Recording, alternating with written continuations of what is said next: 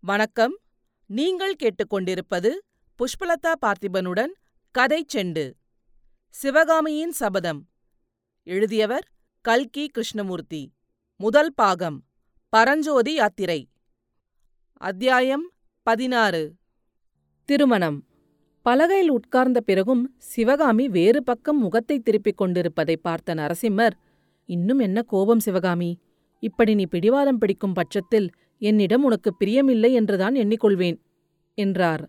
சிவகாமி உடனே திரும்பி நரசிம்மரின் முகத்தை ஏறிட்டு பார்த்து உங்களுக்கு என்னிடம் பிரியம் இருக்கிறதா இருந்தால் இந்த மூன்று நாளாக என்னுடைய ஞாபகம் இல்லாமல் போனதேன்?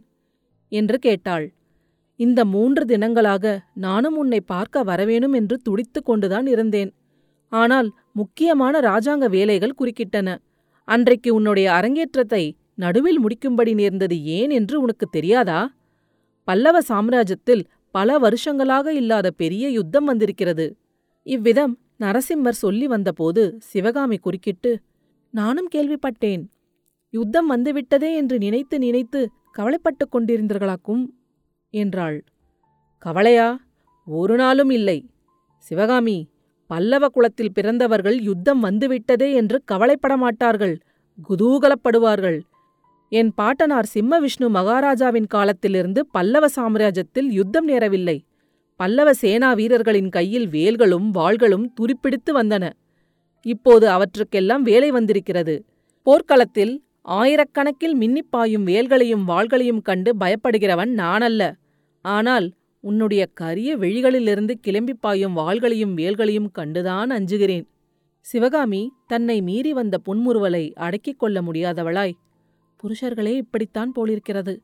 சாதுரியமாயும் சக்கரவட்டமாயும் பேசி உண்மையை மறைக்கப் பார்ப்பார்கள் என்று முணுமுணுத்தாள். ஆனாலும் அந்த வார்த்தைகள் நரசிம்மரின் காதில் விழாமல் போகவில்லை.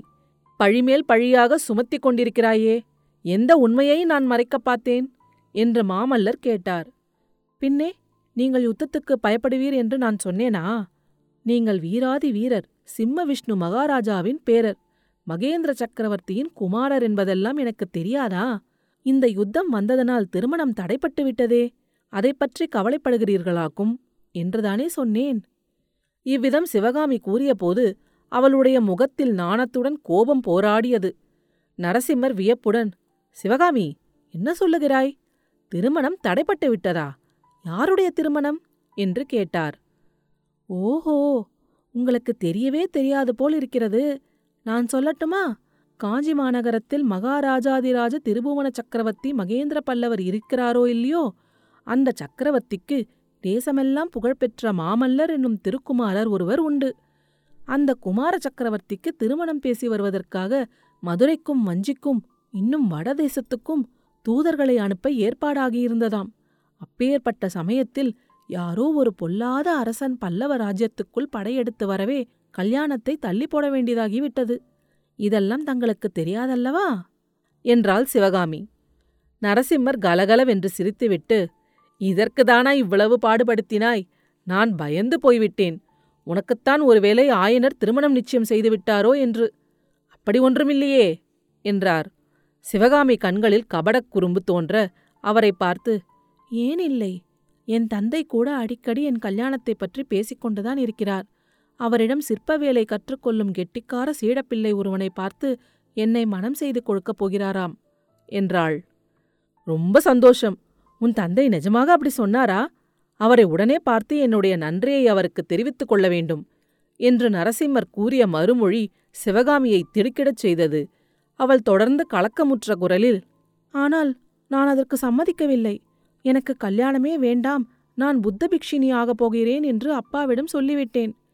என்றாள். என்ன? நீயா புத்த பிக்ஷுனியாகப் போகிறாய்? ஆயனர் மகளா இப்படி பேசுகிறது? சிவபெருமானும் திருமாலும் உனக்கு என்ன தீங்கை செய்தார்கள்? சிவகாமி நம் திருநாவுக்கரசர் பெருமானின் தேனினும் இனிய சைவ திருப்பாடல்களை நீ கேட்டிருக்கிறாயே. குனித்த புருவமும் கொவ்வை செவ்வாயும் என்ற தெய்வீக பாடலுக்கு அபிநயம் கூட பிடித்தாயே.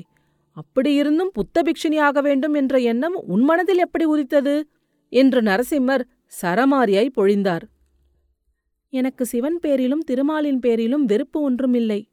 கல்யாணத்தின் பேரிலேதான் வெறுப்பு. புத்தபிக்ஷணியாகி நான் தேச யாத்திரை செய்யப் போகிறேன் என்று சிவகாமி தலைகுனிந்த வண்ணம் கூறினாள். சிவகாமி அந்த மாதிரி எண்ணமே உனக்கு தோன்றியிருக்கக் கூடாது. மகா மேதாவியான உன் தந்தையின் பேச்சை நீ தட்டலாமா? அவருடைய விருப்பத்தின்படி அவருடைய சீடர்களில் மிகவும் கெட்டிக்காரன் எவனோ அவனை நீ மனம் புரிந்து கொள்ளத்தான் வேண்டும் என்று நரசிம்மர் கடுமையான குரலில் சொன்னார்.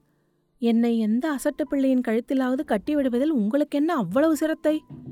அரண்மனையில் பிறந்து வளர்ந்த அரசலங்குமாரியை நீங்கள் மணந்து கொள்வதை நான் குறுக்கே நின்று தடுக்கவில்லையே?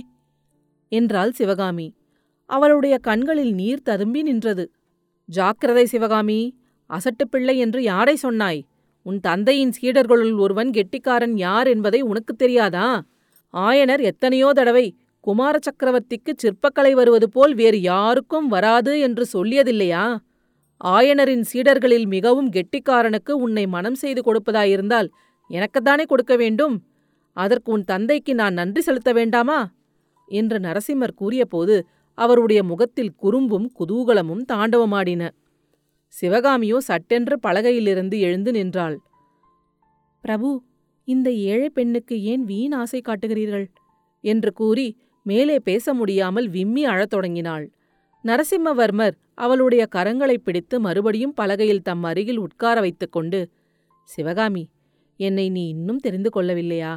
இப்படி நீ கண்ணீர் விடுவதை பார்க்கும்போது என்று கூறுவதற்குள் சிவகாமி விம்மிக் கொண்டே பிரபு இது ஆனந்தக் கண்ணீர் துயரக் கண்ணீர் அல்ல என்றாள். அடுத்த அத்தியாயத்தில் விரைவில் சந்திப்போம். கதைச்செண்டு பற்றி உங்கள் நண்பர்களிடமும் உறவினர்களிடமும் பகிரவும். உங்கள் கருத்துக்களை கமெண்ட்டுகளில் பதிவிடுங்கள். உங்கள் கருத்துக்களை கேட்க ஆவலுடன் காத்துக் கொண்டிருக்கின்றேன். நன்றி. நீங்கள் கேட்டுக்கொண்டிருப்பது புஷ்பலதா பார்த்திபனுடன் கதை செண்டு.